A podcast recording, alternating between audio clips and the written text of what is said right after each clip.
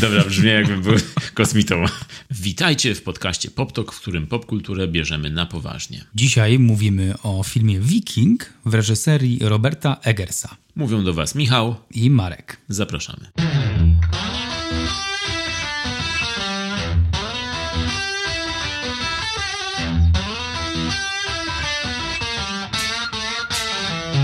Marek. What's your favorite scary movie? Krzyk 5. Tak jest, krzyk już nie 5, ale 6. To było pewne, że tak się stanie i stało się, została zapowiedziana kolejna część serii Krzyk. Wracają ci sami twórcy, którzy zrobili ostatnią część z 2022 roku pod tytułem po prostu Krzyk. Matt Bettinelli Olpin i Tyler Gillette wracają za kamerę. Scenariusz znowu napisze James Vanderbilt i Guy Busick czyli ci sami ludzie, którzy właśnie zrobili requel, czyli to był taki mm, to jest taki nowy schemat w Hollywood, czyli nie prequel, nie reboot, nie remake, tylko requel, czyli wracanie do tej samej serii z, jak, z jakby rebootem, ale kontynuującym wydarzenia w poprzedniej serii. To jest skomplikowane w ogóle. Najlepiej obejrzyjcie krzyk, wtedy wszystkiego się wiecie. Od razu powiem, że ostatni krzyk, ten właśnie z, z tego roku, bardzo, bardzo mi się podobał.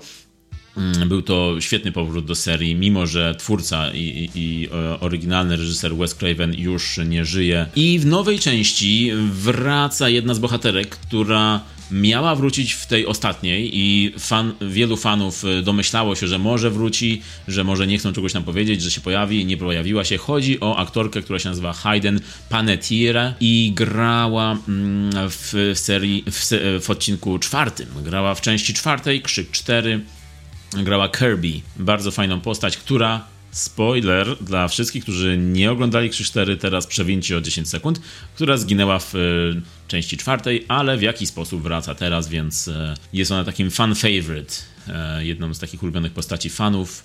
Mm, I ja też się bardzo cieszę, że ona wraca, bo ona grała taką, taką geekówę, czyli taką horror, horrorową nerd, nerdkę horrorowego Nerdyczkę? nerda. Nerdyczkę?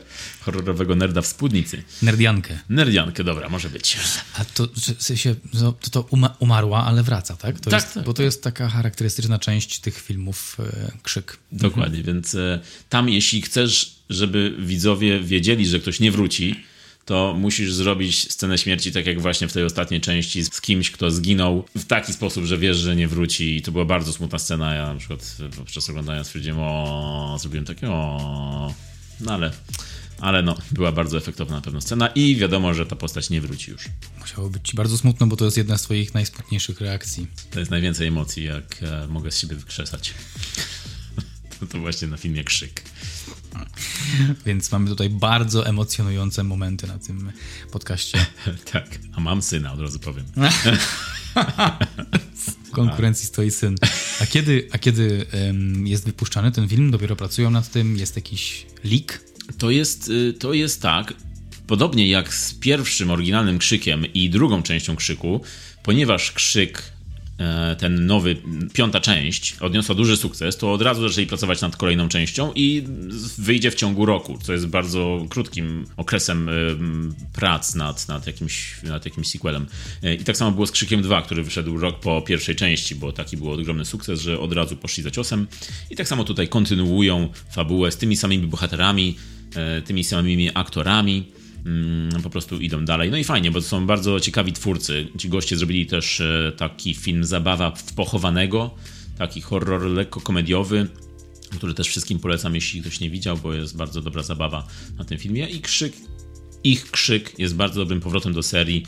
Po 11 latach wrócili, mimo że już wydawało się, że jest to może niemożliwe już tak długo, długo ciągnąć tą serię, to nadal każda z tych części jednak ma w sobie coś świeżego, coś nowego, coś wartego uwagi.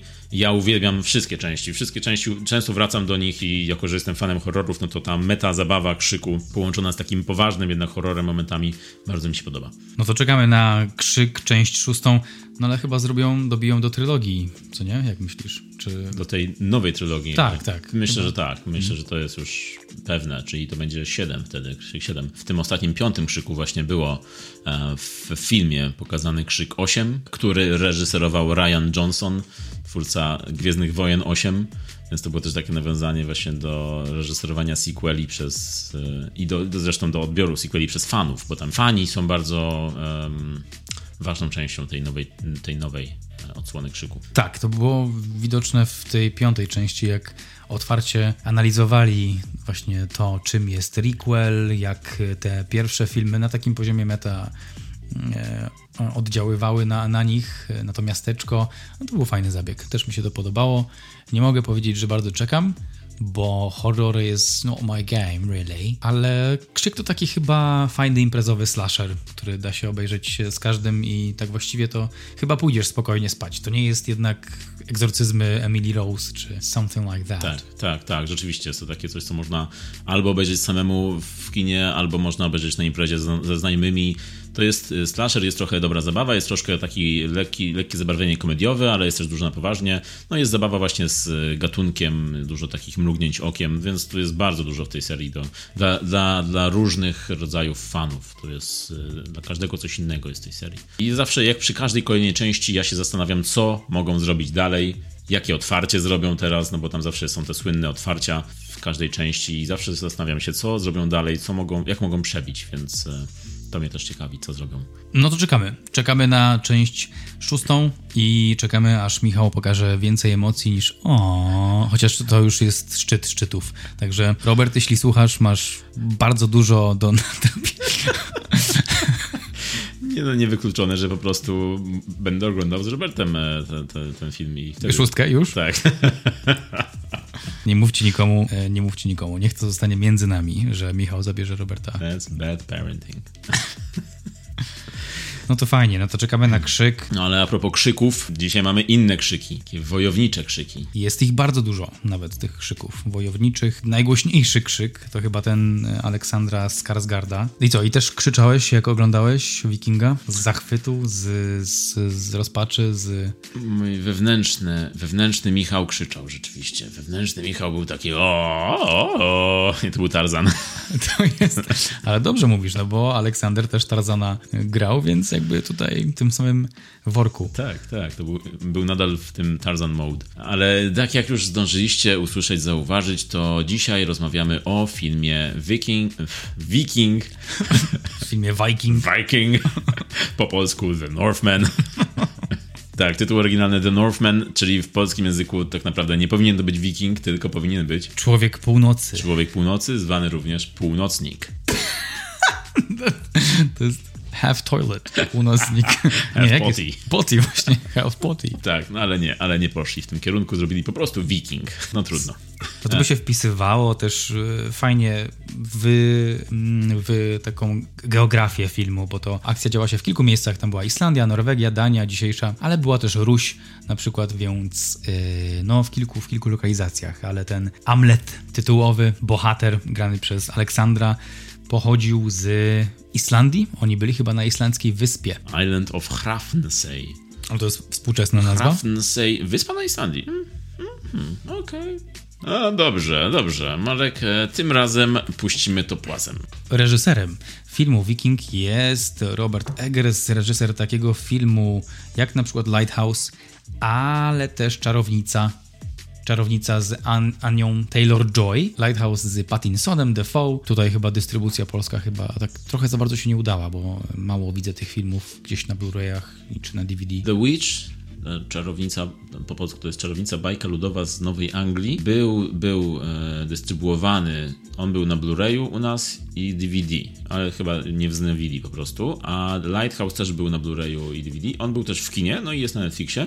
The Witch wtedy jeszcze nie było tak bardzo rozpoznawalne, nie, chyba ominął nasze kina z tego co pamiętam, e, ale za to na świecie całym zrobił wielką furorę, on był jednym z tych pierwszych filmów, które zapoczątkowały cały nurt um, post-horroru, elevated horror, do którego zresztą też nawiązują twórcy ostatniego Krzyku, o którym mówiłem. Tam jest całe intro o tym post-horrorze. I tam jest też wymienione zresztą The Witch Roberta Eggersa. No i Eggers jest bardzo, bardzo ciekawym reżyserem, który właściwie teraz zrobił swój trzeci film pełnometrażowy, a jest już tak naprawdę i słynny, rozpoznawalny i, i uznany w świecie kina na tyle uznany, że po dwóch swoich takich mniejszych budżetach, czyli właśnie Czarownicy i po Lighthouse, po prostu dostał angaż od studia dużego, Universal, przy okazji filmu Viking. I dostał też duży budżet pierwszy raz, czyli 70 do 90 milionów dolarów, tam jest, takie są widełki. Mm, jest to duży budżet, co, co widać rzeczywiście w Wikingu, ale to znaczy też, że mu zaufali, to znaczy też, że musieli widzieć, że jest jakimś wizjonerem kina. No i tak można rzeczywiście o nim powiedzieć. Po jego dwóch poprzednich filmach można już było powiedzieć, że jest on takim wizjonerem. My widzieliśmy Lighthouse na festiwalu. Na festiwalu, tak, we Wrocławiu i przyleciał producent Jay Van Hoy. Producent też takich filmów jak Debiutanci, American Honey, e, Czarownicy też. I właśnie wtedy Van Hoy opowiadał o procesie tworzenia The Lighthouse i o pracy z Robertem Eggersem, o którym wypowiadał się naprawdę w samych superlatywach. I, I, widać było po tych wypowiedziach, że to jest jakiś wielki człowiek, wielki reżyser, wielki artysta. To, co robi, to czego się dotyka, na razie jest bardzo okej. Okay. Jak sam Defoe dzwoni do niego, taki człowiek, który grał u wielu reżyserów i sam chce pracować nawet przy najmniejszej rulce to, to musi o czymś świadczyć. Zresztą Defoe w wywiadach też wychwala Eggersa, mówi o tym, że ma niesamowite oko do szczegółów. Opowiada o magazynach, które powstawały z nowymi rekwizytami tylko po to, żeby oddać, oddać e, rzeczywistość, jaka panowała w tym IX wieku wśród wikingów. No widać, jak się o nim wypowiadają. Jest też, jest też zapalonym historykiem, stąd też pewnie czarownica, która była na podstawie jakiejś tam legendy. No, także, także jest zainspirowany przeszłością, zdecydowanie. Tak, ale rzeczywiście dużo jego aktorów wypowiada się o nim właśnie tak jako wielkim artyście, jako gościu z takim okiem do szczegółów e, jako, wie, jako człowieku z wielką pasją. No właśnie też e, sam Y, jak mówisz, Defoe, ale też Skarsgård, który grał tutaj w Wikingu w główną rolę, Bjork, która gra w Wikingu, e, też się o nim wypowiada jako artyście, a skoro, a skoro Bjork tak mówi, no to to już wiesz, no to to już jest wyższy poziom. E, a jeśli chodzi o Lighthouse, no to Robert Pattinson przecież też sam chciał wystąpić, e, zagrać u niego, u, u mm, i dlatego, dlatego zagrał główną rolę w Lighthouse i Skarsgård też, też chciał współpracować z Eggersem i wyszedł z tym pomysłem filmu o wikingach. A jeśli chodzi o styl Eggersa, no on jest bardzo wizualny, bardzo wizualnym twórcą, bardzo oddziałuje na zmysły i e, dlaczego? No myślę, że jest tutaj ten jego background i on zaczynał e, w tworzeniu scenografii do filmów w teatrze razem ze swoją żoną zresztą, jego żona nazywa się Aleksandra Shaker i razem tworzyli scenografię. I są tacy zapaleni, jeśli chodzi o jakieś przedmioty, ubrania, stroje, kostiumy, no to, to, to widać już razu po tym, jak on mówi, jak on opowiada o tych swoich filmach, że nawet, nawet ważniejsze niż te ujęcia, ważniejsze niż granie aktorów, to jest, są te, te szczegóły, detale, te, te faktury, przedmioty. To jest od razu ewidentne, że, że, że jest to taki zapalony gość. A jeśli chodzi o, o przejście z Czarownicy i Lighthouse do Wikinga, z tych niższych budżetów do tego dużego budżetu, no to on opowiada w, w wywiadach, mm, że on nie chciał robić filmu o Wikingach, początkowo, bo uważał, że to jest zbyt taki macho temat. On nie lubi takich macho tematów. E, on lubi opowiadać o męskości, ale nie, nie w taki sposób, jak właśnie są wikingowie postrzegani w kulturze, czy tam w serialach, filmach, e, ale wtedy spotkał się ze Skarsgardem, z Aleksandrem Skarsgardem i on mu przedstawił właśnie jego pomysł na stworzenie filmu o wikingach i, i, i Eggers się zapalił, powiedział, że to jest, to jest do, dobry kierunek i razem wspólnie, można powiedzieć, e, zapoczątkowali Wikinga, The Northman. Mm, no i rzeczywiście nie jest to taki typowy, typowy obraz o Wikingach, jak, jak to miało miejsce na przykład w serialu Wikingowie, czy, czy wcześniej w filmie, z, takim starym filmie z Kirkiem Douglasem um, o wikingach, czy też w takich filmach jak Eric Viking, czy, czy i tak dalej, i tak dalej. Były różne takie filmy, które, które przedstawiały wikingów w określony sposób, a Eggers wypowiedział się ostatnio, że to jest kompletnie zły sposób, w jaki, jak, jaki wikingowie byli portretowani, bo kino przedstawiało ich często jako gości z hełmami, z rogami, a tak wcale nie było, że to byli po prostu wojownicy, którzy walczyli najczęściej nago, i byli tacy dzicy, zezwierzęceni i chciał tak też ich przedstawić w swoim filmie. I rzeczywiście ten film jest bardzo taki bliski temu, co, co, co historycy mówią. I widać, że jego wielką pasją jest historia i, i chce bardzo oddać, pokazać po prostu historię, jak była naprawdę. To widać w wielu, wielu miejscach, nawet przy autentyczności łodzi, które budowali, każda śruba, każdy kawałek, de, kawałek deski był e, zbudowany tak, żeby oddać w 100% jak ten dany przedmiot wyglądał przeszłości. Jedyną rzeczą, z którą nie poszli pod kątem takiej autentyczności, była fryzura Amleta, bo w filmie miał długie włosy, spięte taką gumką nad czołem, a w późniejszej części trochę je sobie skrócił e, na takiego, tak trochę na poziomie uszu miał te włosy. Natomiast prawdziwy wiking z tamtych czasów miał wygoloną wokół głowę na poziomie czoła i wystawały mu nad uszami włosy, w czym Aleksander nie wyglądał zbyt dobrze. Dlatego podjęli decyzję o długich włosach i e, długiej brodzie. Co wyszło świetnie po prostu. Tak, wyszło świetnie. Ja też oglądałem i myślałem sobie, wow, on wygląda jak prawdziwy wiking. I później obejrzałem wywiad z Egersem, który mówi, no jedna rzecz, która mi się tu nie podoba, to jest ta jego fryzura. I sobie myślę, no, wygląda super, jak ci się nie podoba. On, jeśli już reżyser ci mówi, że nie podoba ci się taki szczegół, bo nie jest e, taki, jak powinien wyglądać naprawdę wiking, no to to już ile ci o nim mówi, o tym jego procesie tworzenia, nie? że on jest taki bardzo obsesyjny na punkcie tych detali.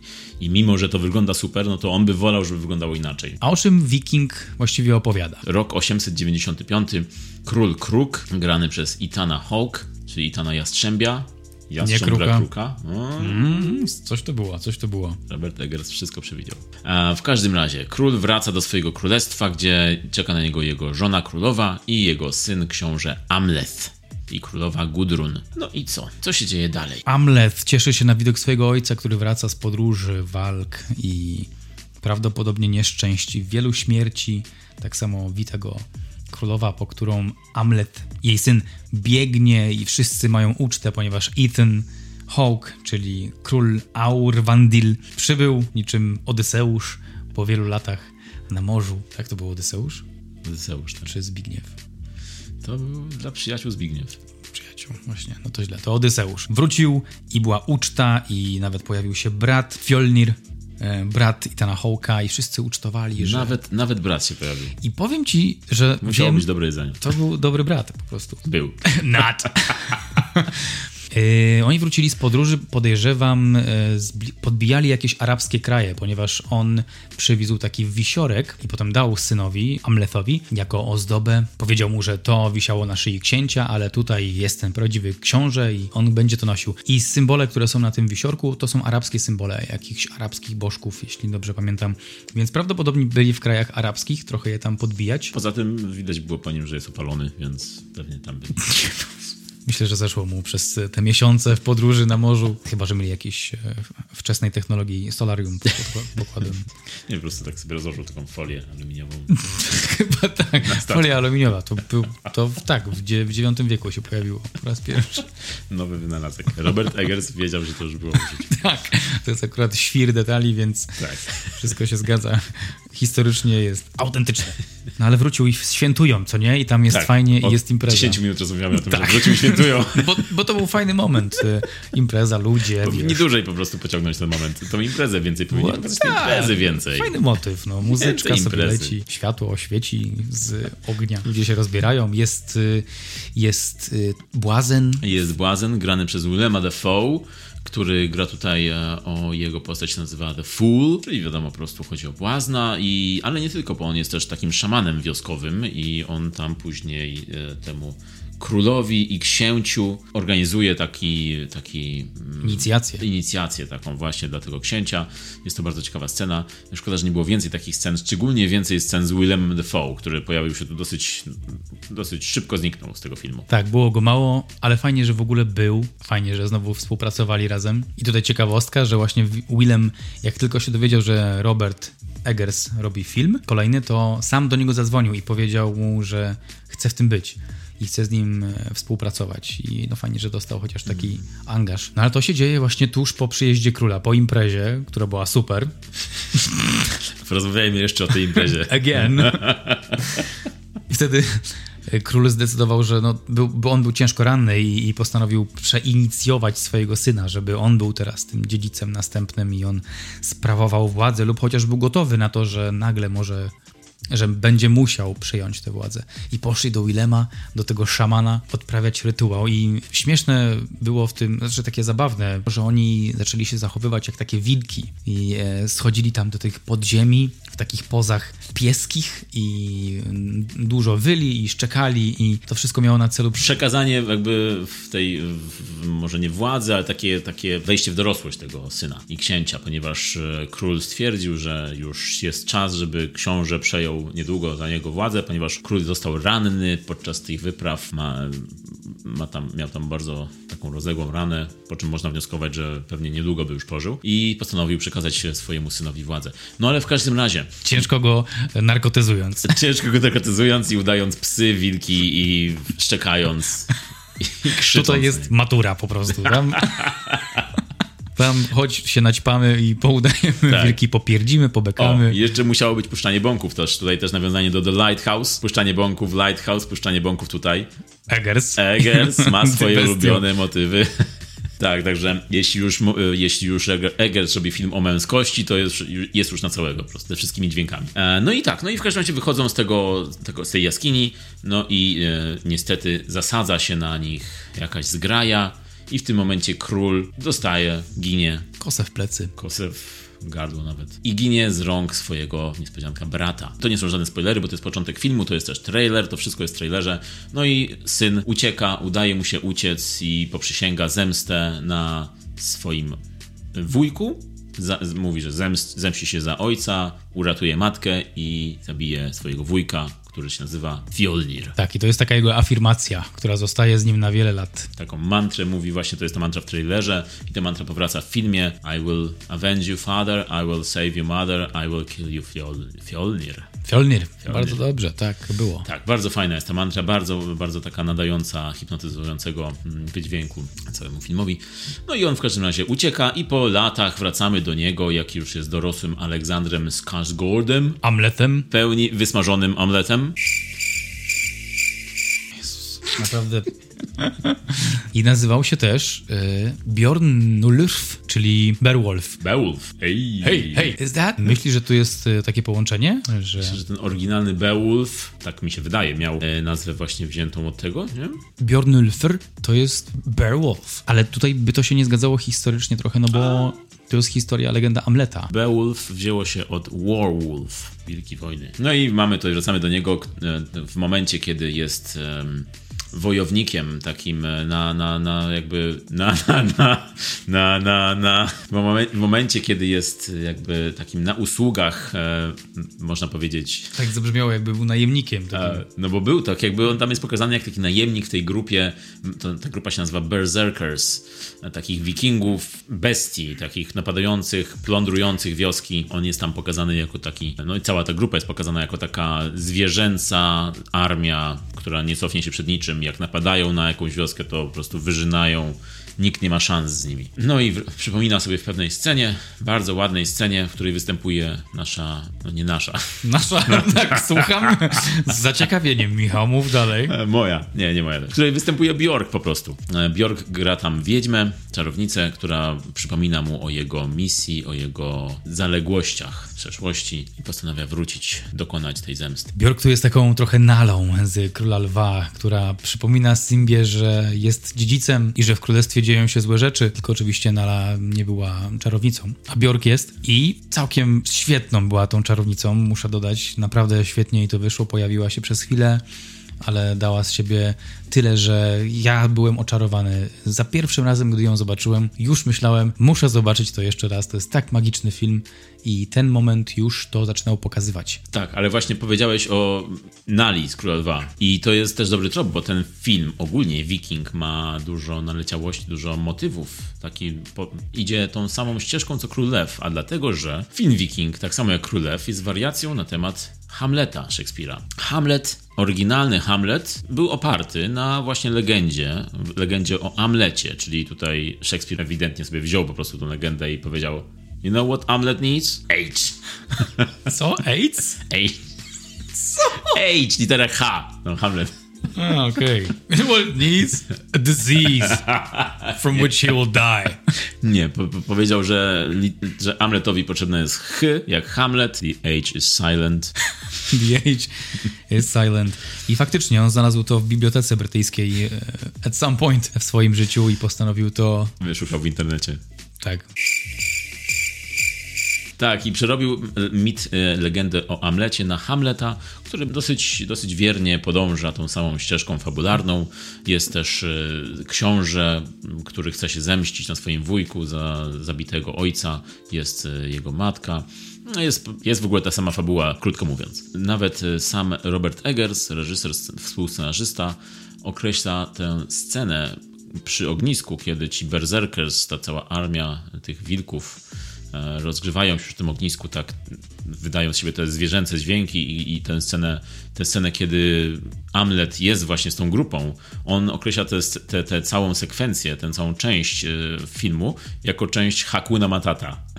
Bo to jest właśnie w Królu Wiewu, kiedy Simba był właśnie na tym Hakuna Matata razem z Timonem i Pumbą, kiedy byli razem tam w, w dżungli, to to właśnie jest ta, ta, ta sama część scenariusza Wikinga. Tylko, że wzięta do ekstremum. Jak Ci się podobała ta scena tego plądrowania. Scena była świetna, bardzo mi się podobała. Hamlet już na początku tej sekwencji złapał dzidę rzuconą przez mieszkańca wioski, który na bramie stał i e, na szczycie bramy i wyłapywali właśnie z pobratymcami przeciwników. No i ta scena zaczęła się świetnie. Hamlet od początku był namierzony na kasowanie typów e, toporkami, pięściami, wszystkim co miał przy sobie, nożami. Jest to scena bardzo, bardzo, bardzo brutalna. Ale jednocześnie jest świetnie zrobiona. Praca kamery tutaj jest dynamiczna, idzie za bohaterami. Pojawia się tu nawet fragment sceny, która jest też w zwiastunie, jak Amlet skacze i tym toporkiem kasuje typa w locie i potem drugiego zrzuca z konia. On idąc po prostu sobie pieszo, tamten jedzie na koniu. Widać, że jest ogromnym chłopem Amlet, e, czyli Aleksander.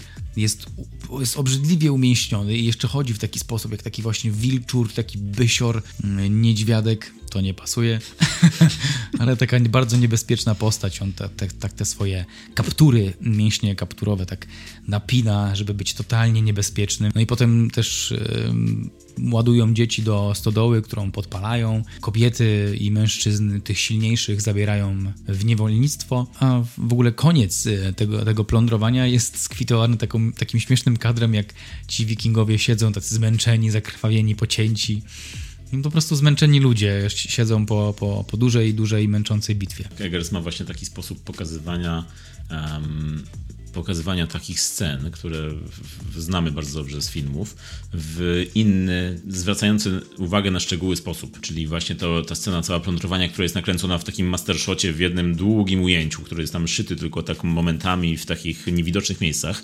No to jest świetne. Po prostu jesteś w tym, jesteś w tej akcji razem z bohaterem, idziesz z nim. Po prostu jak, jak jak w filmie, nie wiem, 1917, który był kręcony jednym ujęciem, znaczy kilkoma ujęciami. Film Zjawa też z DiCaprio, też tam były, były takie, takie sceny. Czy też jak w grze komputerowej po prostu o wikingach, jak napadasz na wioskę i po prostu idziesz z tym Skarsgardem, idziesz za nim i widzisz, jak on wszystkich tam wykańcza po kolei. Jest to świetna scena, naprawdę jest, jest to zrobiona wow i, i i to na koniec jeszcze właśnie jak się już kończy. No, oczywiście wiadomo, że jest to scena też tragiczna, bo oglądając na przykład miałem też takie przebłyski, że jest to bardzo podobne do tego, co się teraz dzieje, bo to się dzieje przecież w krainie E, Ruś, nazywana Ruś, tak, czyli to jest jakby na obecnej Ukrainie to się dzieje, więc I Rosji, tak. to, że, to, że to się dzieje rzeczywiście tak jak teraz w obecnej sytuacji, naprawdę, no to, to jest, jest, to, jest to tragiczne.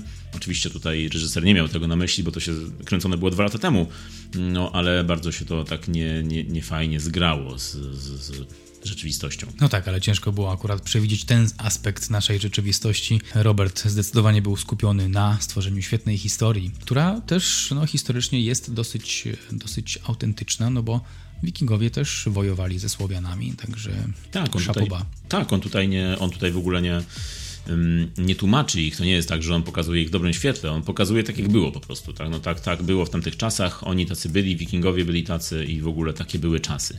Ta cała sekwencja, cała ta część filmu, którą on nazywa Hakuna Matata, właśnie jest taka bardzo waleczna, bardzo dzika i po tym, po tym wszystkim on spotyka jakby w wizji takiej, spotyka tą czarownicę, która przepowiada mu przyszłość i, i przypomina o tym, że czeka na niego zemsta. I jego los, jego przeznaczenie.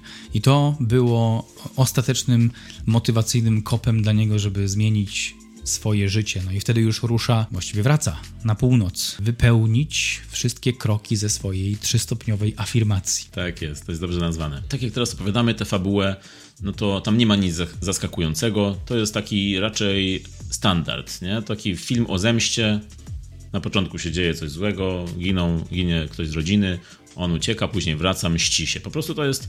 E, cały film Viking właściwie jest taką historią archetypiczną, takim hmm? mitem zemsty, i tutaj fabularnie on w ogóle nie ma żadnych zaskoczeń. Więc Racja, tak, tak. Tutaj, Szkielet jest znany. Tak, tutaj nawet ciężko powiedzieć o spoilerach, bo ja oglądając ten film wiedziałem od początku do końca, co się będzie działo. Jedyne to to było, jak to, się, jak to jest rozegrane. Gdzie, w jakich scenariach, w jaki sposób, mm, co po czym następuje, to jest bardzo ciekawe w tym filmie.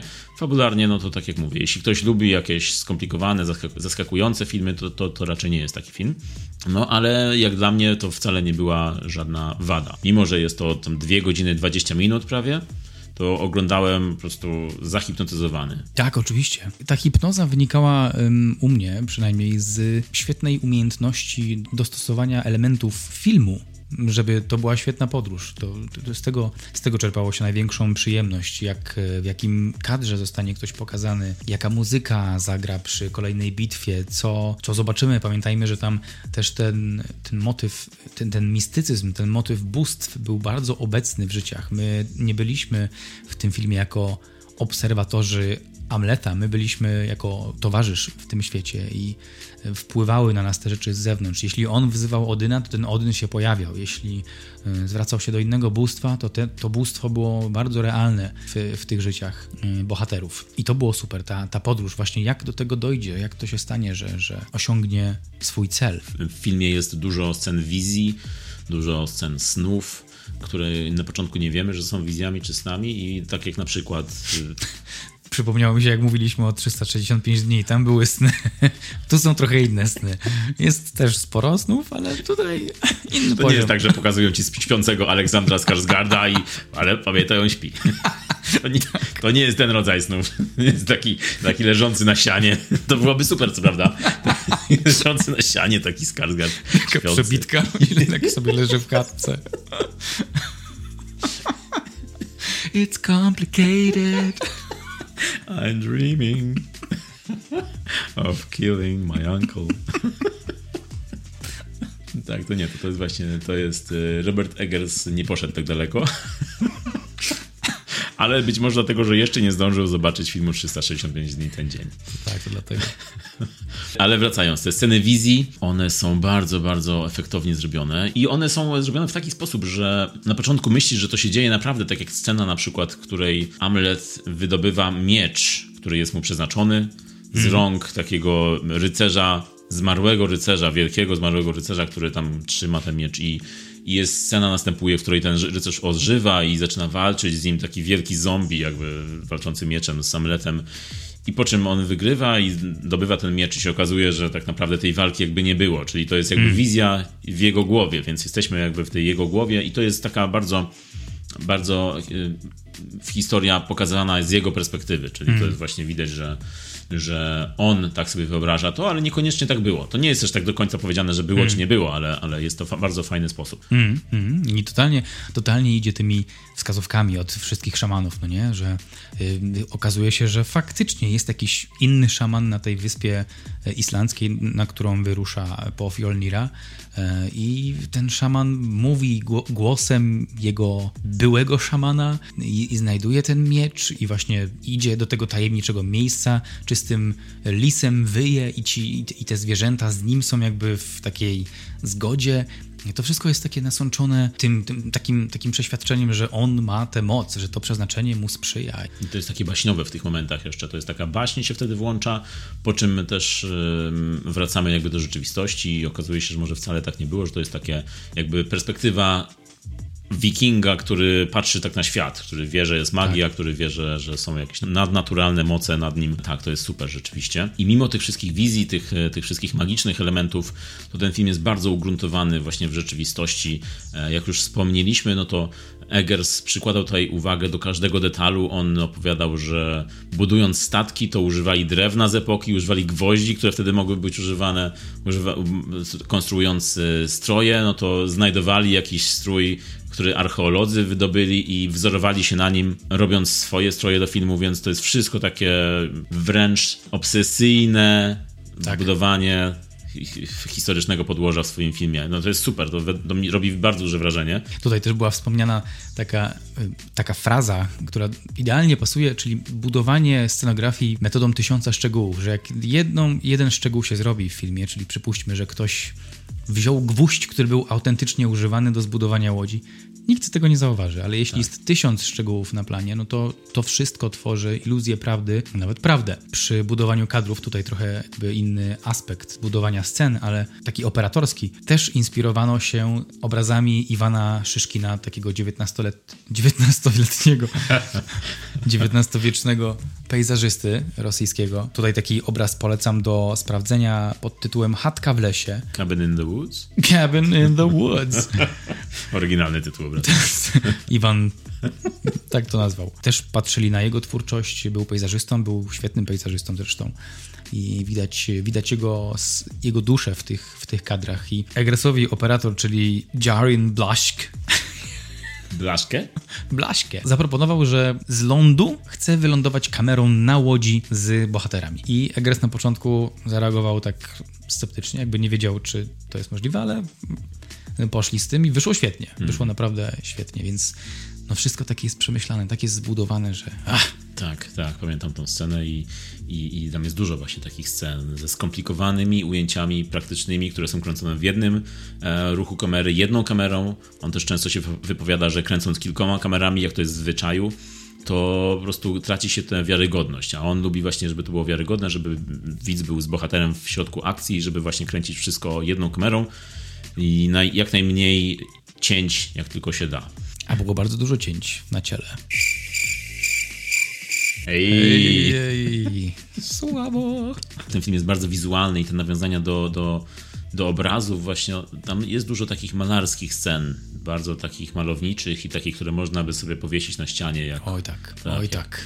I, I czy to sceny tych wizji, czy nawet nie, te sceny pięknych widoków z tym wulkanem w tle. Oj tak. Piękne są te sceny, rzeczywiście. Eggers razem ze swoim stałym operatorem, tym panem Blaszką, konstruują naprawdę niesamowite ujęcia. I robią to właśnie w taki sposób, jak e, na przykład na początku samego filmu, kiedy wraca ten król, kruk Ethan Hawke, wjeżdża na, tych, e, wjeżdża na koniu i razem z tą swoją gwardią i oni wjeżdżają przez tą bramę i tam widzisz, że po prostu za nimi zaraz jest przepaść jakaś i po prostu ja to oglądałem w kinie na dużym, na dużym ekranie i po prostu aż się bałem o, o tych aktorów, o tą ekipę, mm -hmm. że mhm. po prostu Jezus, oni są normalnie stoją nad całą przepaścią, po prostu to wygląda strasznie. Więc te, te ujęcia wyglądają naprawdę, robią wielkie wrażenie często. Mm -hmm. Właśnie są takie monumentalne i, i nie, nie hamują się w takich e, rzeczach, że jak, jak coś jest ryzykowne, coś nie jest ryzykowne, tylko zróbmy to. To jest ciężkie, tak jak powiedziałeś z tą kamerą na łodzi, to jest trudne, nie do wykonania, ale spróbujmy, zróbmy to i zrobili i wyszło super, naprawdę. Tak, tak, tak, tak, totalnie się zgadzam. Też dużo się działo w tych kadrach, jak była scena, gdy ten król Kruk, czyli Ethan Hawke do swojego królestwa powrócił, była, byli w tej takiej komnacie oświetlanej ogniem, czyli takie chiaroscuro, można powiedzieć, bardzo mocne, czyli takie malowanie światłem, ale tam coś się działo ciągle w tych kadrach. W, w pierwszym planie coś, w drugim coś, a jeszcze z tyłu coś tam się działo. Tutaj pojawił się Defoe, Fjolnir, czyli ten zły, w cudzysłowie, brat go uciszał. Ethan Hawke reagował, powiedział, nie, nie uciszaj go, to tylko żarty, a w tle dziecko płacze, bo akurat ktoś po prostu krzyknął e, na, w tym miejscu, w tej małej izbie takiej. Więc ciągle coś tam się działo w tych kadrach, były bardzo atrakcyjne, no chciało się to oglądać. Tak, i właśnie to oświetlenie nawet na takie, widać, że to naturalne oświetlenie że oni używają, że, taki, że oni używają naturalnego światła, nie ma jakiegoś, to nie jest to prześwietlone, doświetlone, tylko właśnie jest ogień, to kręćmy przy ogniu, jest światło dzienne, kręćmy przy świetle dziennym, tak żeby wszystko wyglądało naturalnie. I nawet właśnie, już nawet nie mówiąc o tych pięknych ujęciach malowniczych, to jest tam dużo takich ujęć bardzo down to earth, realistycznych do bólu, że jest ten brud, smród, jest wszystko takie umorusane, hmm. oni te ubrania i te twarze i te ręce mają takie brudne, jakby rzeczywiście pracowali w tej ziemi, hmm. bo jest tam całe, cała część filmu, w której po prostu jest tam cała część e, filmu, w której Amleth trafia na farmę, na której po prostu jest jednym z niewolników, e, jako że jest to część jego planu. E, dokonania zemsty, to jest jednym z niewolników i on musi pracować tam i on to dźwiga tam cały czas jakieś ciężkie rzeczy, on tam kopie w ziemi, on tam robi różne rzeczy i właśnie wszystko widać, że jakby to było, jakby to było naprawdę. Nie jest to, nie jest to takie slow cinema jak u Terensa Malika, który pokazuje przez pół godziny, jak sadzą ziemniaki, później grabią, później podlewają, później zbierają ziemniaki. To nie jest, to nie jest ten rodzaj kina. Tam jest dużo takiego właśnie znoju pracy na farmie, ale nadal, nie, nadal oglądasz to bardzo taki zainteresowany i nadal na krawędzi fotela jesteś, szczególnie z tą muzyką, z tym dźwiękiem. Jak wbija te kołki, tak intensywnie, suspenseful music. tak, z tą miną, z, z, z tą miną Skarsgardową i z tą fryzurą na garnek. Ale właśnie a propos tego, co mówiłeś o Skarsgardzie, on jest tam taką bestią, taki jest wielki, że po prostu wow. On w ogóle jest wysokim człowiekiem, no nie? A do tego jeszcze miał taką dietkę i trening, taki rodzaj treningu, że był, to był olbrzymi, no taki paker po prostu, ale naprawdę wyglądał jak, nie wiem, no jak Schwarzenegger mi się momentami kojarzył, tylko że większy nawet jeszcze, bo jest taki wysoki rzeczywiście. Myślę, że momentami, jak on tak bez koszulki tam paradował i taki miał ten sześciopak, to myślę, że to było może trochę za dużo momentami, bo nie wiem, czy Viking miałby w jego w jego sytuacji taki wyrzeźbiony idealnie sześciopak. Może tutaj Eggers nie dokonał do, dokładnego researchu. Może nie. I chyba tutaj nie sprawdził. Myślę, że tutaj Skarsgård wygrał. On chyba bardziej chciał pokazać swój sześciopak niż Eggers. No, trudno mu się dziwić. Tutaj w dzisiejszych czasach rzeczywiście jest to jakaś forma estetyczna po prostu, ale wątpię, żeby wtedy rzeczywiście wikingowie robili e, spal, tłuszcz na brzuchu w 30 dni. Po prostu tak. musieli być twardzi, mocni, no, też była inna kultura. W ogóle nie było chyba kultury budowania mięśnia, tylko bycia silnym bardzo. A jeśli już mówimy o byciu silnym i o, o twardych mężczyznach, no to mamy też w filmie kobiety. E, silne kobiety. Mm, tak, mamy dwie postacie kobiece główne i jest to przede wszystkim Olga, e, postać grana przez Anię Taylor-Joy. Tutaj jest znowu kolaboracja między Gersem i aktorką z jego filmu Czarownica, z jego pierwszego filmu. E, I to jest bardzo taka. Bardzo dobra aktorka, ale też fajna postać. Taki wprowadza wątek romantyczny między nią a Amletem. I ona jest taką dosyć twardą kobietą. Tak, mimo, że jest niewolnicą, to jest też trochę czarownicą pokazywane jest. Ona mm, planuje razem z nim ucieczkę, zakochują się w sobie i tak dalej, i tak dalej. I to też wnosi trochę takiej czułości do tego, do tego obrazu wikingów, bo mimo, że on jest taki nakierowany na zemstę, to jednak się zakochuje w niej, jednak pokazuje swoją wrażliwszą stronę. Tak jak e, w drugiej części. Nie, Nacho, przepraszam, Nacho. I Nacho i Massimo pokazywali swoje różne strony. pleasure. Tak, tak, tak. Więc bardzo tu jest dużo nawiązań, widzę, do 360. Eggers, ty cwana bestio. Jak ty do tego doszedłeś? I druga postać kobieca, grana przez Nicole Kidman, królowa. Co sądzisz o Nicole Kidman? Wiesz co, to, to, mam takie dwie rzeczy w, teraz w głowie. Jedna jest taka, że strasznie plastikową twarz ma już, że tak wizualnie jak próbuje nawet gniew wyrazić na, podczas niektórych scen, to i wypuszcza tak intensywnie powietrze przez policzki, to jakby to robiła jakaś foliówka plastikowa, to no nie wyglądało to estetycznie fajnie. Niestety to prawda, zgadzam się. Ani, ani też tak autentycznie nie wyglądało, jakby rzeczywiście odczuwała jakąś e, emocję rozgniewania, zezłoszczenia, czy no, hmm. właściwie w takich sytuacjach to było takie bardzo widocznie. Tak, widoczne. już nawet od kilku ról właśnie zauważyłem, że ona jest taka już za bardzo, za dużo ma tego plastiku w twarzy, widać. Bo bardzo się zmieniła jej twarz pod względem emocji. Tak, dokładnie. Ciężko pokazać coś, jeśli nie masz mimiki, bo jest tam jakiś preparat. No a druga rzecz jest taka, że była strasznym BDS-em w tym filmie. Totalnie twardą e, babką. Nie, nie tyle nawet wspierającą swojego męża, co naprostowującą taką tak, swojego męża, takiego, budującą go na, e, jego na, na mądrego, twardego władcę. Tutaj możemy, możemy wejść w spoilery mm -hmm. w tym mhm. momencie. Mimo, że ten film ma bardzo prostą fabułę, to jest tam jeden wątek, który no, można przewidzieć, ale jednak może, może też nie przewidzieć.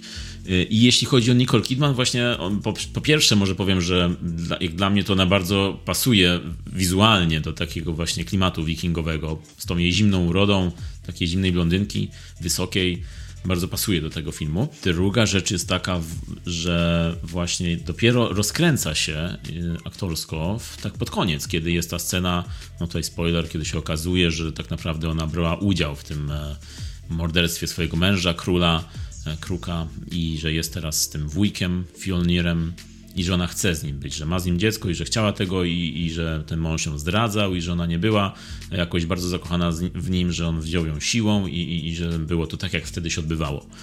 Mm, I to jest taka mocna scena naprawdę, kiedy, kiedy ona zaczyna opowiadać swojemu synowi Amlethowi o tej prawdziwej wersji to, jaką on miał wersję, czyli taką, taką naiwną wersję zemsty, że, że uratuje swoją matkę, no to okazuje się nieprawdą i ona tak go bardzo mocno sprowadza na ziemię tym swoim monologiem, jaki to jej, jego ojciec był zły i jaka ona też jest zła w tych swoich czynach. To jest bardzo była mocna scena, jak dla mnie to było takie wow.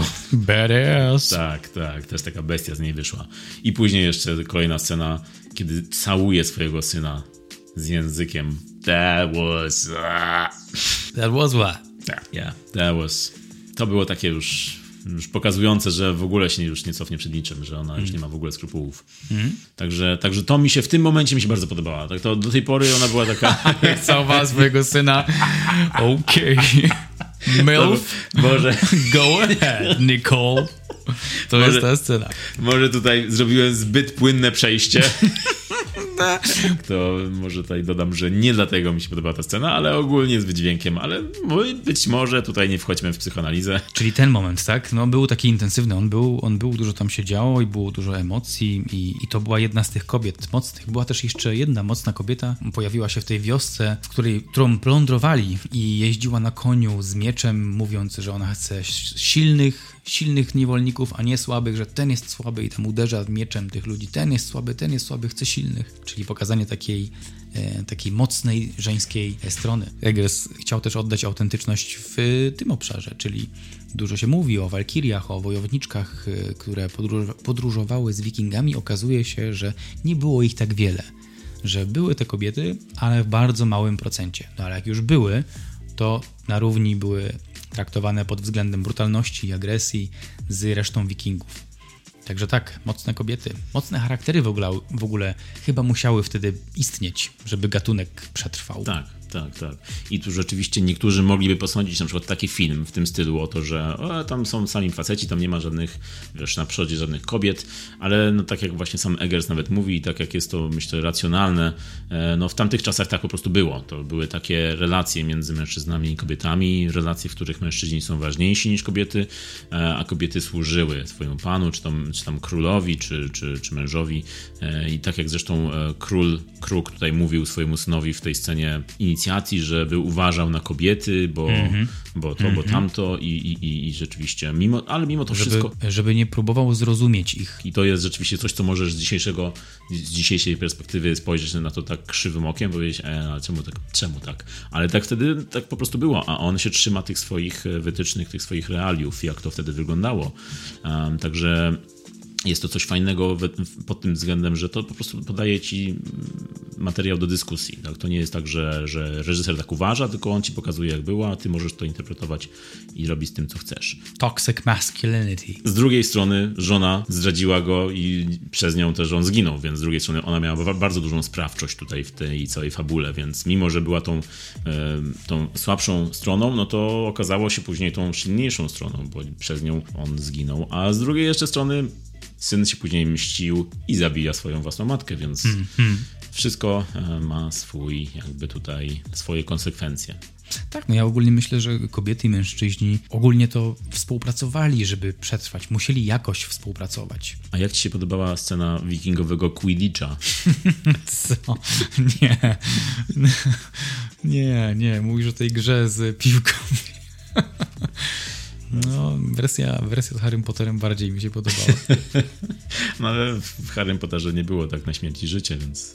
No nie było, no, może dlatego mi się właśnie bardziej podobała, jeśli mówisz o Quidditchu. No okej, okay, okej, okay, no... A wyczytałeś, jaka to była gra w ogóle? Tak, czytałem, a to była taka nazwa, że nawet nie, nie starałem się jej zapamiętać. No ale ona polegała rzeczywiście na takiej eliminacji, nie tylko, nie tylko takiej rywalizacyjnej, ale takiej eliminacji po tak, prostu. Tak, z tego co czytałem, to w ogóle ta gra nie, nikt nie liczył punktów tak naprawdę. To było, oni grali w piłkę, ale chodziło o to, kto ostatni przeżyje. No, tak to wyglądało. To była bardzo brutalna ta gra. Tak, tak, dokładnie było. Quidditch. No i też Nimbus 3000, którego używał Hamlet. Czyli do oprócz Króla Lwa... Do, do zamiatania podłogi go używał oczywiście. na tej farmie. Ale już a propos takich e, lekkich smaczków z filmu, to nie wiem, czy doszedłeś do tej informacji, ale podczas kręcenia sceny na, e, na początku pokazywania dorosłego Amleta, pierwsza scena jak na łodzi płynie z innymi wikingami w stronę tamtej wioski, żeby na nią nap- napaść, to kamera podróżując z lądu na łódź wylądowała na tej łodzi, przeprowadzili ten eksperyment i on się udał, ale potem kamera podąża w kierunku Skarsgarda. I idąc w kierunku Skarsgarda, mamy po lewej stronie Jacka, ka- kaskadera polskiego, który również współpracował z, z Aleksandrem przy Tarzanie. I po prawej stronie był Amlet Aleksander. I kamera podróżując w jego stronę musiała wypchnąć jednego z wioślarzy do rzeki, żeby ustawić się naprzeciwko twarzy Aleksandra. A on musiał, on musiał trzymać poważną minę w tej scenie. On jest zły, on jedzie, on płynie napaść na wioskę. A gościu w tym czasie wpadł do rzeki i wszyscy musieli mieć poważną minę. No i opowiadali o tej scenie, że było bardzo trudno to zrealizować, bo jeden, wiesz, uśmieszek, jedna pomyłka i musieli ustawiać scenę od początku i to trwało około trzech dni. Także Co znaczyło, że musieli tą łodzią zawracać i ustawiać wszystko jeszcze raz. No, tak, no, tak, dokładnie. Wszystkie ustawienia kamery, jakby wyczucie i tak dalej. No i też e, ci kaskaderzy, którzy dostali strzałą, bo po prostu wikingowie chcieli ich zabić też podczas tej sceny, no to byli zawodowi kaskaderzy. Oni chcieli tak efekciarsko zginąć, tak, że dostaną strzałę i zrobią trzy salta i wpadną do rzeki. I Egres z nimi bardzo długo, relatywnie długo walczył, by im powiedzieć, słuchajcie, dostajecie strzałę, giniecie od razu. Nie ma tu salt, wiem, że chcecie to tak zrobić, wyobraźcie sobie, że to jest najnudniejsza śmierć ever, no nie? Po prostu, po prostu dostańcie strzałą i zgincie. No i trochę tam się udało, chociaż jeden, jeden piruecik zrobił w trakcie padania do rzeki. Tak, słyszałem o tym, ale też mi bardzo ciekawi, bardzo ciekawi mnie właśnie ta postać tego polskiego kaskadera. E, widziałem zdjęcie z nim i z Skarsgardem na planie Tarzana właśnie, że oni razem stoją i dosyć podobny, podobny jest dosyć rzeczywiście. Jacek Jagódka, albo Jack Jagódka. Także jest to polski kaskader, który właśnie jest e, jakby takim stałym kaskaderem e, Aleksandra Skarsgarda w, i, i czy, w, czy w Wikingu, czy w Tarzanie, czy w innych filmach. Jacek Jagódka, można sobie znaleźć go w internecie na zdjęciach razem ze Skarsgardem, kiedy pozują i wyglądają jak Jean-Claude Van Damme w podwójnym uderzeniu, ale nie no, super. E, bardzo lubię właśnie pracę kaskaderów w takich filmach, bo jest to naprawdę kawał dobrej roboty. A propos kawału dobrej roboty, widzimy tego dużo w finale. Tak, no finał jest już bardzo, bardzo mocny i do tego wszystko dążyło i tutaj widzę, że Eggers, Eggers po prostu czekał na ten moment, żeby rozegrać ten finałowy pojedynek, bo tak, bo oczywiście spoilery i tutaj kiedy Amlet wybija jakby całą wioskę, mm, ta jego ukochana Olga ratuje się i wypływa w morze e, z dzieckiem w środku, z jego dzieckiem. W środku miała po prostu lodówkę ze sobą i wrzuciła z lodem dziecko. E, Nie, nie, nie, nie. Wypływa z dzieckiem w brzuchu, można tak powiedzieć. W sobie. O. I w ogóle ta scena, ta scena, kiedy oni płyną statkiem i swoją drogą, fun fact, e, kapitanem tego statku jest Ralph Ineson, który grał w, e, również w Czarownicy Eggersa, grał główną postać tego ojca rodziny. E, On powraca, tutaj też jest taki mały reunion, a zresztą matka te, w, tego, w filmie Czarownica też się pojawia w Wikingu, więc jest taki całkowity reunion.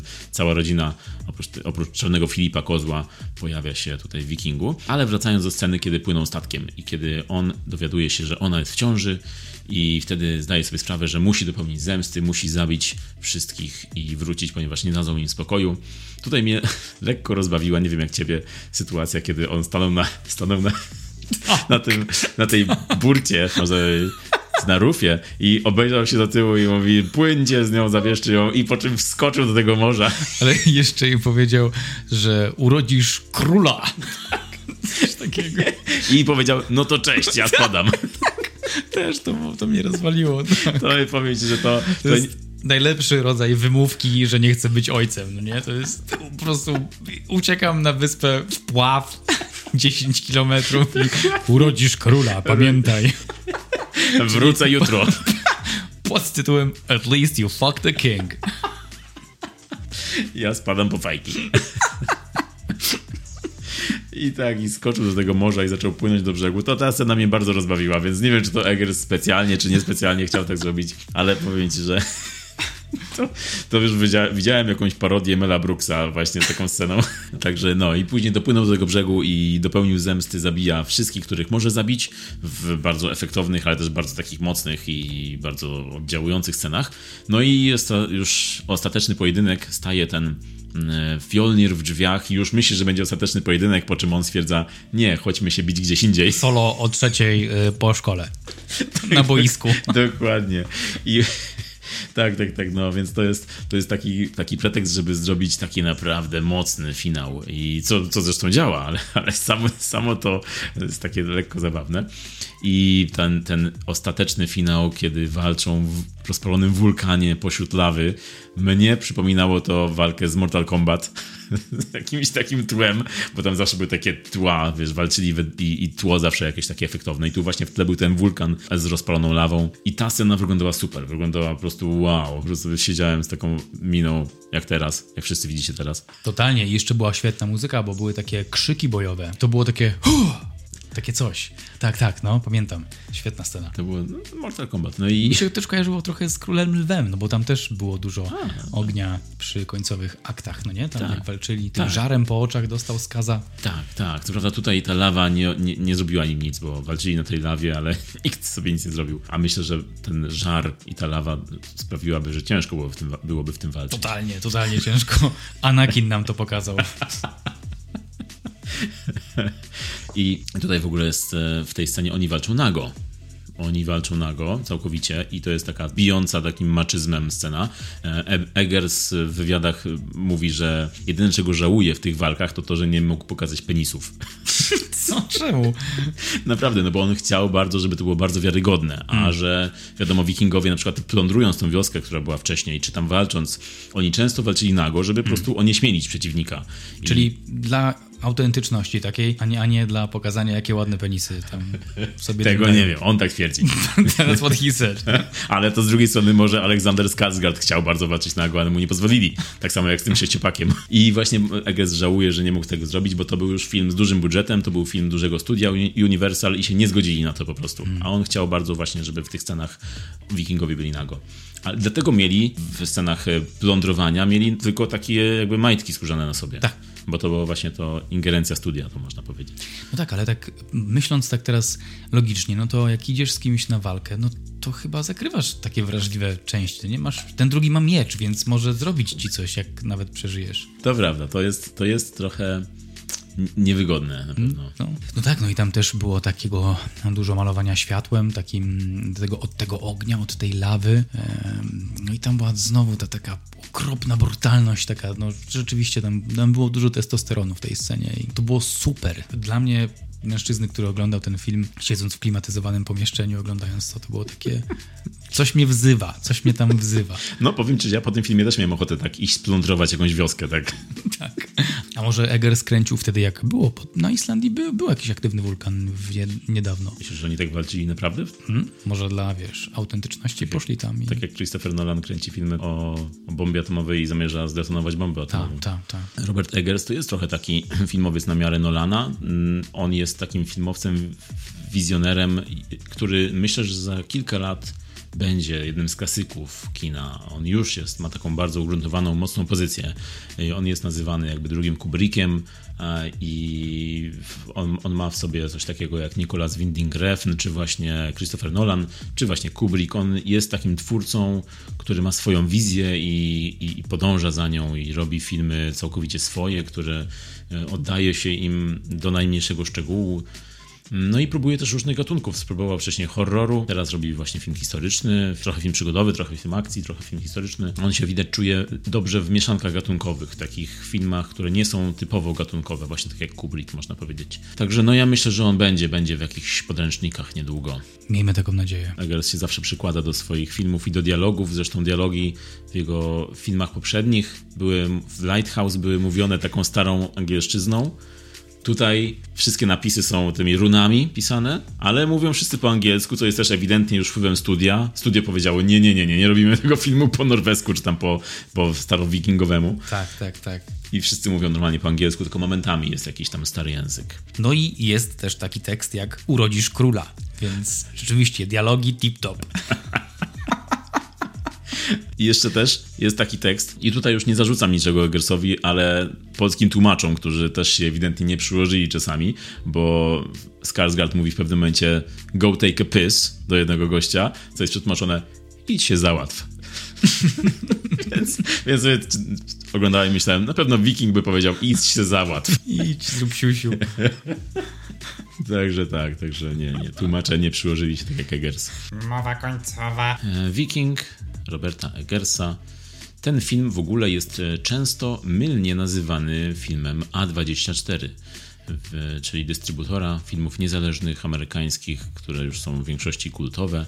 Eggers zaczynał z wytwórnią A24 i Czarownica i Lighthouse były dystrybuowane i finansowane przez nich, ale teraz jest to film Universalu, film wysokobudżetowy, czyli taki pierwszy blockbuster Eggersa. Co widać, bo jest to film, który, którego budżet widać na ekranie.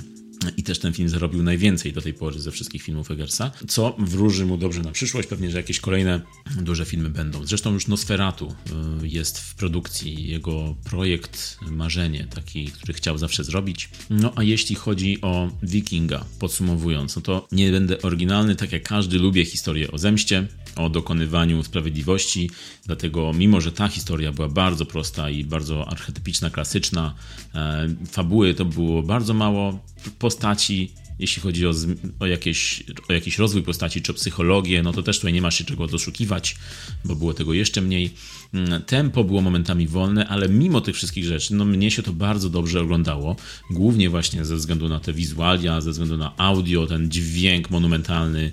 E, jest to zdecydowanie kino wrażeń, kino, któremu wybaczasz to, że na przykład właśnie nie zaskakuje ci fabułą w żaden sposób. Po seansie po prostu miałem, miałem w głowie te widoki, miałem w głowie te obrazy, nadal mam zresztą.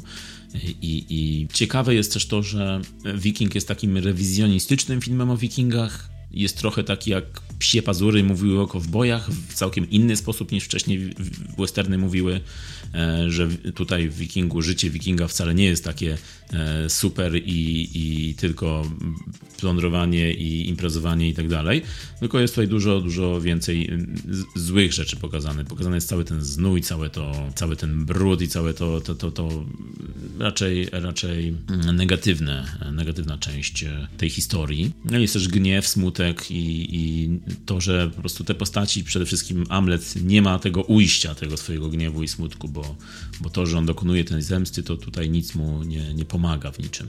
Czyli jest to taka toksyczna męskość, czyli temat Gersa, który często wraca u niego w twórczości. Jak dla mnie jest to też trochę taki Conan przetworzony przez, e, przez Andrzeja Żuławskiego. Na Żuławskiego powołuje się zresztą Eggers w wywiadach jako inspirację i te wszystkie, wszystkie właśnie inspiracje jego filmowe na mnie bardzo działają, bardzo mi się podobają. Trochę miałem tutaj skojarzenia też z filmem Green Knight, rycerskim ostatnim eposem, trochę też, który podchodził do, do rycerskości inaczej i właśnie Viking też inaczej całkiem podchodzi niż było było w tych tematach wcześniej. Jest bardzo epicki, jest wizjonerski, e, ale ma też trochę wrażliwej strony, no i przede wszystkim świetnie się go ogląda. Jak dla mnie 8 na 10. Michale, mój drogi e, współrozmówco, e, oczywiście zgadzam się. Ostatnio się coraz częściej zgadzamy. Ja mam wrażenie, że ty, że jakby muszę ciebie trochę parafrazować w tych swoich podsumowankach, bo poruszyłeś takie aspekty w taki sposób, którego rozumienie jest zbliżone mojemu. No film był świetny. Dla mnie miał wszystko, czego potrzeba, żeby był klimatyczny. Ludzie, słyszałem, że porównują go do Green Knight. Green Knight było o wiele wolniejsze. To, był taki, to było takie slow on the road. Był baśniowy, ten aspekt trochę jest podobny, ale tutaj mamy takiego Batmana na sterydach. To jest taki chłopiec, który stracił rodziców, był mały i poprzysiągł zemstę. To są agenci zemsty, zarówno Bruce Wayne, jak i Amleth, agenci zemsty, która wychodzi mi świetnie. Oni oczywiście na tym zyskują najmniej, e, no bo wieloletnie cierpienie i prawdopodobnie jakąś depresję i jakieś zaburzenia osobowości i cała lista schorzeń. Są przepełnieni nienawiścią, to jest, to jest żywa nienawiść, jak przechodzą przez swoje losy. Byłem pod ogromnym wrażeniem obrazów które były druzgocąco przemyślane od początku do końca, w, mojej ocenie. Nawet głupie pokazywanie kadrów w kadrze, jak Amleth pojawia się z mieczem i uwalnia kobiety z wioski, które były niewolnicami i pokazuje się tylko jego taki profil ciemny w drzwiach, bo to jest noc, on stoi jakby w nocy za drzwiami i mówi do nich jesteście wolne, zróbcie z tym, co chcecie. To było, trwało jakieś 2,5 sekundy ten kadr, ale był świetnie zrobiony, kolorystyka to była świetna, wnętrze pomieszczenia było takim ciepłym, pomarańczowym światłem oświetlone, on stał w takim zimnym, niebieskim, księżycowym świetle, przy czym jego sylwetka była cała ciemna. To jakiś crazy poziom yy, świadomości yy, operatorskiej. Muzyka, mimo że mroku miała tyle, co dach ma smoły. Chyba, że chodzi o dach, który nie ma w ogóle smoły. Wtedy nie, ale ten miał, ten miał. Świetnie się to oglądało. Scena Walkirii zanoszącej Amletha na koniu w stronę wrót do, do przejścia mistycznego, które, tak, które jest tak obecne w wielu, wielu już zapomnianych przez nas cywilizacjach, czyli taki, taki pomysł, że po śmierci przechodzi się przez coś i przechodzi się jakąś listę prób i wyzwań. To było świetnie tam pokazane, ta, ta walkiria pędząca na tym koniu z tym chyba aparatem na zębach. Tam to, coś to, takiego... To mnie, to mnie zastanawiało, ten aparat na zębach.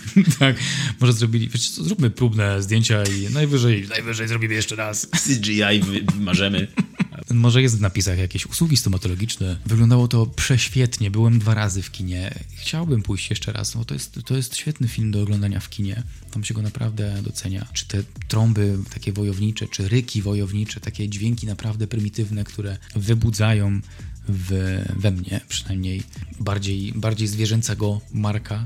Zgadzam się z tym, że ta historia nie oferowała zbyt dużo nowych rzeczy. Tutaj bardziej liczyła się podróż i jakimi towarzyszami tej podróży będziemy. Świetne przygotowanie ze strony reżysera. Coś podobnego widziałem ostatnio u Toda Phillipsa oglądając Jokera, jak oglądałem z nim wywiad, też widać było, że mimo, że reżyser do tej pory tworzący komedie i takie raczej zabawne filmy, lekkie, dla beki, rzucił się na Jokera, który pokazuje mnóstwo problemów natury psychicznej i pokazuje człowieka z, z wieloletnim skrywanym ładunkiem agresji, takim, takiego gniewu i świetnie mu to też wyszło. I widziałem u niego również taką świadomość tego, co on chciał zrobić, co wyszło, jak to wyszło i tutaj widzę podobną rzecz u Eggersa. Szczerze mówiąc, Lighthouse mnie aż tak nie zachwycił jak, e, jak, jak ten film. Po prostu był po prostu był całkowicie atrakcyjny. Także ja dałem 9. 9 na 10 z serduszkiem. Mm -hmm. Dopóki jest w kinach, proszę go oglądać. E, bardzo, bardzo polecam. No jest tam dużo wrażeń. Jeden moment tylko, jeden moment w tym filmie był dla mnie taki, że totalnie nie pasował do reszty. I to był moment, w którym pod koniec Amleth z Olgą jechali na koniach w stronę morza, żeby dostać się do Orkad, do tego azylu ich, żeby, żeby tam wychowywać rodzinę. I było bardzo, bardzo intensywnie. I z tych intensywnych scen nagle przechodzimy do jak oni po prostu przez krajobraz sobie przejeżdżają i a teraz I to, musimy dotrzeć do plaży. I zaraz potem była scena na statku, kiedy on zeskoczył. To tym bardziej jeszcze nie pasowało. Dokładnie. Urodzisz króla. Ojejku. Ale zaraz właśnie tuż, tuż po tym, jak on skoczył do tej wody, jakkolwiek e, groteskowo to wyglądało, Olga zaczęła rzucać jakieś zaklęcie na tych wszystkich innych ludzi z, z tej łajby. Znowu świetna praca kamery, jak rozpostarła swoje ramiona, jakby odzywając się do, do wszech, natury wszech rzeczy ten żagiel wraz z nią tak się otworzył. I no, aż teraz jak o tym mówię, to, to odczuwam te ciarki, które wtedy e, widziałem. No świetna praca kamery, synchronizacja kamery z dźwiękiem, z aktorstwem. Wszystko stanowiło jedność. To była taka świetna symbioza. Więc ja jestem zachwycony. Dziewiątka. Ciarki to jest dobre słowo. Rzeczywiście dla tych ciarek też polecam, żeby obejrzeć ten film w kinie, bo to jest zdecydowanie doznanie. Doznanie wizualne, doznanie audialne. Po prostu to jest atak na wszystkie zmysły i dlatego naprawdę tylko w kinie. Taką super rzeczą też e, była scena, w której Amlet się ujawnia jako, jako ten człowiek, który przybył tu, żeby zemścić się i całkowicie świadomie bierze na siebie e, ten, ten ciężar. To mi się trochę przypomniało ze sceną z Gladiatora, jak on zdjął ten hełm, Russell Crowe zdjął hełm i zaczął mówić do Joaquina, że jestem Maximus i tak dalej, i tak dalej. Mąż zamordowanej żony, ojciec zamordowanego syna i w tym życiu czy następnym zemszczę się. I to są świetne momenty, bo to też pokazuje z takiego legendarnego punktu widzenia w tym w ogóle tematu męskości, która jest bardzo osadzona w mitologii. Ogólnie męskość jest takim tematem często przedstawiającym jakby dojście do męskości w taki sposób, że schodzisz gdzieś głęboko w ziemię, do brudu, do najgorszych syfów i z tego miejsca powoli idziesz na górę, tej swojej mrocznej strony po drodze doświadczając. I to też w tym filmie widać. I w momencie, gdy Amlet się ujawnia na tej wiosce i mówi do tego Fjolnira, że jestem Amlet, syn króla E, no niesamowita scena, e, która jest już szerowana w sieci e, masowo. I am Amlet Beowulf, son of King Arvan the Warraven, and I am his! Znowu te ciary i rusza po prostu na... rusza już pełni odkryty dokonać swojej zemsty. Co akurat w tamtej scenie mu nie wychodzi, ale sama scena ujawnienia się i pokazania do tego, że to jest moje przeznaczenie, to jest mój los, to jestem ja, wiem kim jestem dokładnie i przybyłem tu, żebyś spotkał się z moim mieczem. Też coś e, niesamowitego, dużo mocy miała ta scena. A jeszcze do tego, co mówiłeś o tym aparacie na zębach, właśnie znalazłem informację, że było coś takiego, że wikingowie, to nie jest aparat na zęby, ale że wikingowie robili sobie tatuaż na zębach. Mm. I że to jest taki poziomy tatuaż, ona ma na zębach i tak robili. Archeolog się wypowiedział. Także, to, sorry Robert, przepraszamy cię, zwracamy honor. Nawet to nawet to po prostu musiałeś dobrze zrobić. Ech. Nie każdemu na pewno spodoba się ten film. Mam pewne przeczucie, mm, tak wydaje mi się, że całkiem słuszne, że jest to trochę bardziej męskie kino, że mm, nie wszystkie kobiety mogą być zachwycone, oglądając y, taką przesiągniętą testosteroną brutalnością i, jak to nazwałeś, znojem oglądaniem takiego filmu, więc tutaj słowo ostrzeżenia. Ale z drugiej strony na pewno fani historii i fani historycznej adekwatności czy doszukiwania się jakichś błędów historycznych w filmach, no to tutaj będą mieli ucztę, bo tutaj nie ma, nie ma błędów, jest wszystko po prostu do, do, do, wszystko do podziwiania. Nawet zresztą polecam e, wątek na Filmwebie w komentarzach. Rzadko się zdarza, żeby na Filmwebie w komentarzach było coś wartego uwagi, ale jest teraz taki wątek, e, jakiś pan wymienia tutaj przykłady niespotykanego researchu, jakiej wykonali twórcy. To też, to też do, do przeczytania po seansie. No ale przede wszystkim polecamy seans Wikinga w kinie i czekamy na kolejne filmy Roberta Eggersa. Nosferatu na pewno, bardzo chętnie zobaczę jego wersję Nosferatu, ale też wszystkie kolejne, bo to jest gość, którego naprawdę warto oglądać w ciemno. Dziękujemy bardzo i Dziękujemy, że nas słuchacie i zapraszamy na następny odcinek, który już niedługo. Co, no, przepraszam. Nie, dobrze, dobrze, nie, ty, ty, coś powiedziałeś. Nie, nie, nie. Coś mówiłeś, ale wcześniej mówiłeś. Powiedz. Mówili do was Michał i Marek. Do zobaczenia, usłyszenia w następnym. Okay, we got this.